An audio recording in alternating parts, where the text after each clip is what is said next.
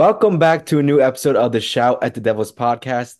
I am Justin Brady, aka Devils Fanatics, and I am here with my co-host Daniel Amoia, aka Devils Report. And guess what, Daniel? The Devils are seven and two in their last nine games played right now. They're on a roll right now. They've had a lot of comeback wins in that span. They have they actually they actually tied for the most comeback wins in the NHL right now with nine. So they they've been very exciting to watch as of late, and they're winning games. That's all that matters. It's not pretty every night. A lot of these games are they're winning games by one goal, but they're winning. That's all that matters, and they're getting points, right? So the Devils are rolling. So we're gonna get into these four games that have happened since our last episode. So over the road trip, the Devils went three and one in that span. So funny enough, the Devils' goaltending has actually been much better as of late, and that showed that's that showed big time in that Seattle game by Akira Schmid. Daniel, you want to get into that? Yeah, so the Seattle game I could confidently say was the first time that the Devils actually had a goaltender steal a game for them. And that was something last episode we talked about so much how it was game what 24 something like that and the Devils still hadn't had a game stolen, not one.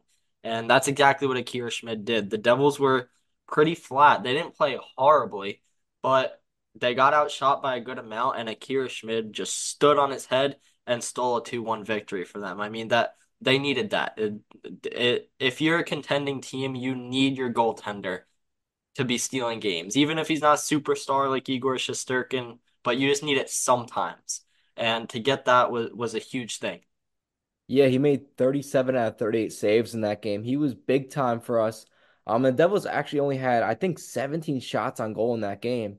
So, you know what? Like you said, Daniel, the Devils are going to need games where their goaltending steps up. And funny enough, this is the first game all season where the Devils have given up one goal or less. So, I mean, what at that point, what we're 25 games, 24 games into the season, that's the first time that's happened. That's a little disappointing, I'm not gonna lie. But guess what? The Devils did it again, and we will get into that very soon. But let's finish up this road trip here into Calgary. Devils are looking to make it three in a row on the road trip, and that's exactly what they did. They got off to a slow start in that first period, but then the second period, they come out firing on all cylinders. Nico Hischier and Jesper Bratt, they've been really good as of late. Nico, ever since he's come back, I said it last episode, He's the he's made he's had a significant impact on this team. He was on a four game point streak there, um, except for um leading up to last game. So he was rolling. He was scoring goals finally. He was setting up setting up great plays for Jesper Bratt. Um, so it was really nice to see. And the Devils were able to hold on to this game. Um, Holtz scored a goal in the third period. Kadri scored with five minutes left, and Nico got the empty netter for his second goal of the night. And this was another great goaltending performance, in my opinion. Um, I thought this was a very well-rounded performance by the team overall. But Vitek Vanecek, great performance by him, making 23 out of 25 saves, made some big saves. Daniel, any thoughts on this game? Yeah, I mean, I, I think it's a little funny that Yegor Sharangovich started off the scoring for Calgary. I mean, naturally, just like It, Miles Wood scored it against the had to Devils, happen. It, it just it, had to it happen, had to happen. Yeah. Um, good for Sharangovich though. He's he's been thriving there. He's been playing really well as of late. So good for him. But the fact that the Devils were able to just put the pedal to the metal, they had a horrible first period, and from what we understand, Nico basically chewed the team out and said it wasn't good enough. And right after that, they came out flying the rest of the game. That was a big win. Um, Western Canada, we know last year was the trip that kind of sparked them, and it seems like it could be the same this year. So that was a good thing. Then they moved on to Edmonton, and Edmonton was No, they were red hot. They were on a six game win streak going into that game. And I can't say like, oh, the Devils, uh, the Oilers were just the better team going into that game. And they were very hot. They started off really bad to start off the season. I'm starting to lose my voice a little bit for some reason. But um, no, the Oilers definitely deserve to win that game. The Devils got their asses handed to them, rightfully so. But it's gonna happen. That's the thing. Like, I don't think that loss should really concern anyone because the Oilers were one of the hottest teams in hockey. I think they rode what five, six game winning streak into that game, Yeah. and they were at home and they were fresh. The Devils were on the back end of a back to back on the West Coast. I mean, it the odds were just against the Devils, and they kept themselves in it. They you could just tell they were a step slow. They weren't like causing all these odd man rushes and stuff. One of really it should have been a 2-1 game if Akira Schmid didn't have a horrible giveaway. That was That was completely bad. That Look, I, was bad. I I'm gonna erase that from my mind. I I, I don't think that sh I mean it does count against his goal total because that's a stupid part play on Yeah. his part. But at the end of the day, I thought for the most part he played good and kept the Devils in this game. And unfortunately, the Devils, what they had two shots in the second period, something like that. Uh, that's a problem. So I I mean I'm not I wasn't worried by any means of that game, but it just definitely wasn't a pretty game by any means by the Devils. Yeah, and then and then an empty netter. So I know it says scores 4-1, but like I said, you take away the giveaway and the empty netter, it's a 2-1 game, and that's with all the odds against them. So that that that didn't concern me whatsoever. And I know you're gonna get into it. The statement they had coming off that Edmonton loss and in another very tough matchup against the Boston Bruins. I mean, the Devils played a very good game. They really did. Um, the first period was a little sloppy, but you know what? The second period they played really good. I thought even though they didn't put any pucks in the net, they held their own. They were playing really well structured defensively. Um, as of late, in my opinion, these last four or five games, I think have been the best stretch of defense the Devils have had. And I don't Yeah, want to come off as negative here, but I can't just happen to think that Dougie Hamilton getting injured has made the Devils a little bit better defensively. I hate saying that. I love Dougie. Don't get me wrong. Great offensive defenseman. But I don't know. Ever since he's gone injured, I think the Devils have played much more structured defensively. They've been much better in front of their net, not giving up big chances, not leaving the goaltender out to drive. The odd man rushes have dropped big time in these last five games. I feel like I, I don't know. Obviously, in this in this Boston game, Vitek's rebound control was the only reason why Boston scored that lone goal in the first place. And people were like, "Oh, of course, Vitek Vanecek's rebound control is the worst in the league. He can't." but he fixed it. And But unlike unlike past games where he gives up that one bad goal and then it just snowballs and it feels like in the snap of a fingers there's four or five goals in the back of the net. He was phenomenal the rest of the game and it made a huge difference. Exactly. And the Devils didn't give up that many chances. He had those three big saves in that third period, that which really propelled the Devils, getting that overtime win by Jack Hughes by who a guy who really needed something. He was on a big dry spell there without any points in I think three or four games. He needed three, so that that would have been the fourth game without a point if he didn't score in overtime. He needed something so bad.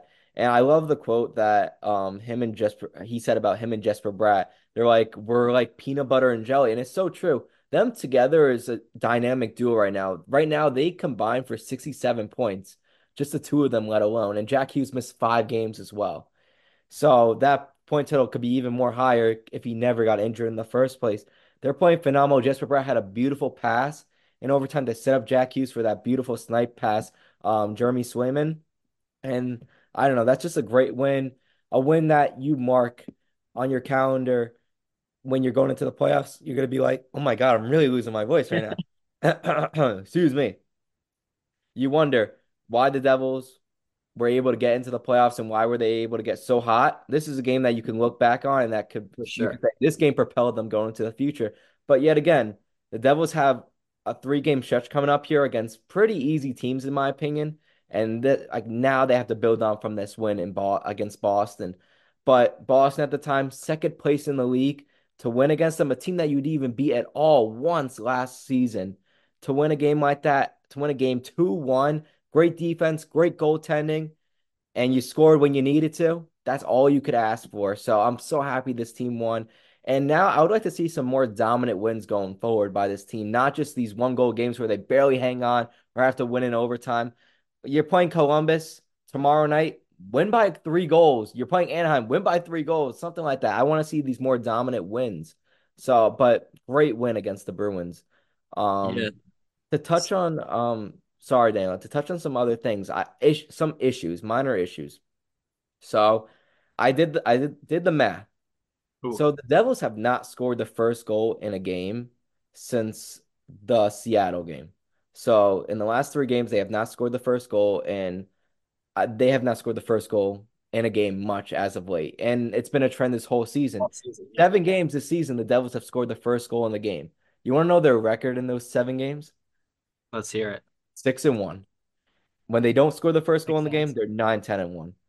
I, I don't understand why this team still cannot score the first goal in a game. I don't know why. Yeah, those nine comeback wins look nice. I posted it, but you said it yourself, Daniel, when you were reacted to that post that yeah, it's a good stat, but also it's a bad stat at the same time because yeah, the Devils are just fi- finding ways to come back in games every single time. You can't rely on that. They did that last year, and yeah, they were effective at it, but it's just not a recipe for success, in my opinion. They need to start getting ahead in these games because once they do that, they don't look back. They've only lost one game when they scored the first goal. They gotta they gotta come out firing on all cylinders in these first periods.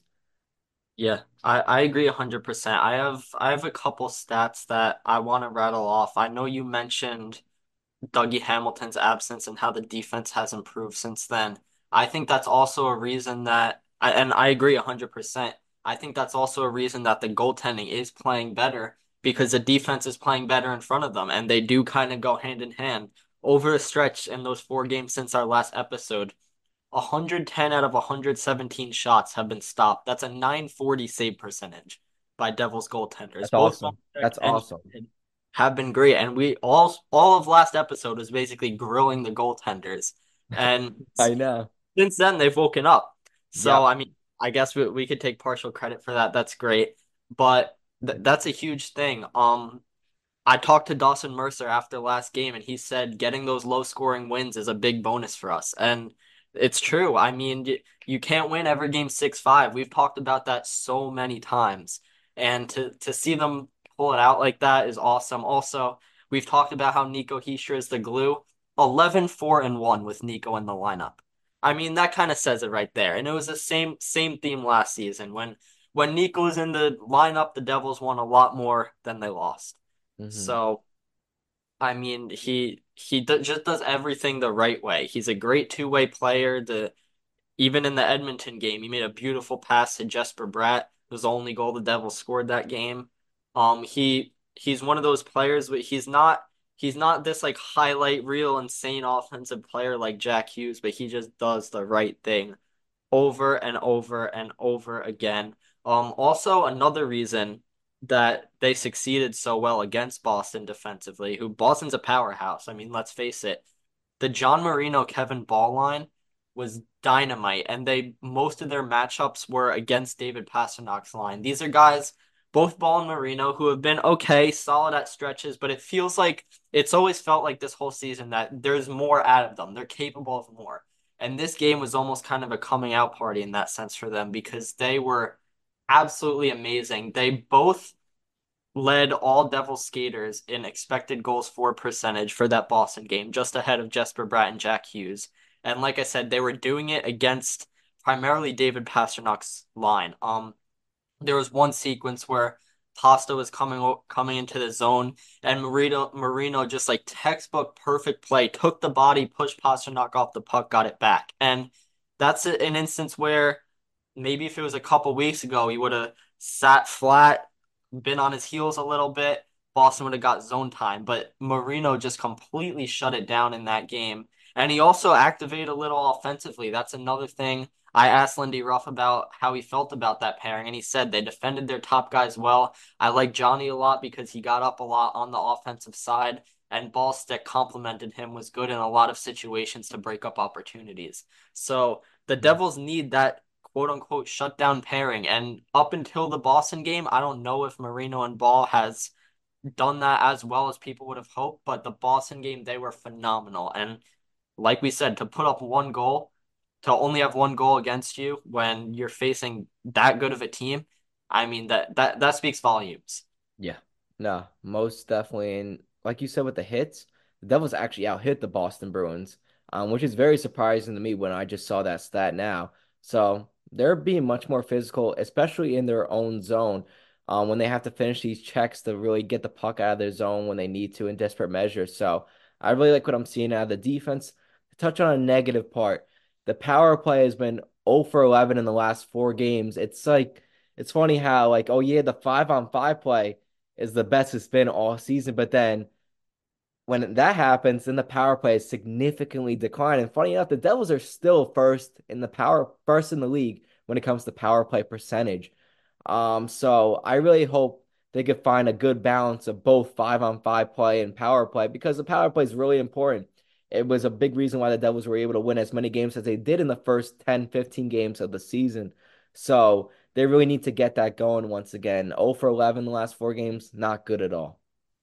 Yeah, I agree. They, they've just looked out of sync now. I'm getting a little sick of the the drop back pass on the power play Well, because uh, it's just it, it's so predictable. Like you, I, I, Dan, whenever you go to games with me, you like, you're like, you know what I'm gonna say. Like, oh, they're gonna drop the pad, the drop the puck back. yeah, They, they, it's so predictable. They do it every time to set up Jack Hughes or Jesper Bratt to go into the zone. I get it.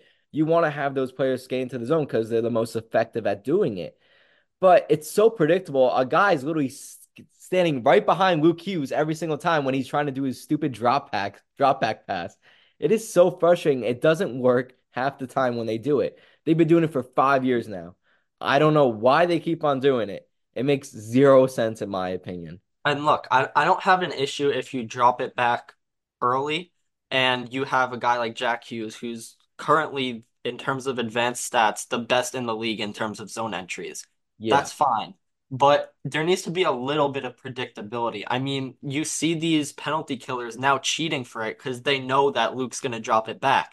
He turns around, the guy literally just waits there ready to pick it off. Like, Literally. like there needs to be some element of surprise. And they've done it sometimes. There, there was one time a few a, a few weeks ago that Luke went to drop back and just saw there was completely nobody because the whole other team was cheating for it because they knew it was coming. So Luke stopped, entered the zone himself, and almost scored on a partial breakaway. I, I don't know why he doesn't skate the puck in more often. He could do He's it just as good as Jack, in my opinion. He's fully ca- I, I wouldn't say as good as Jack, but he's he's definitely capable of doing it. Yeah.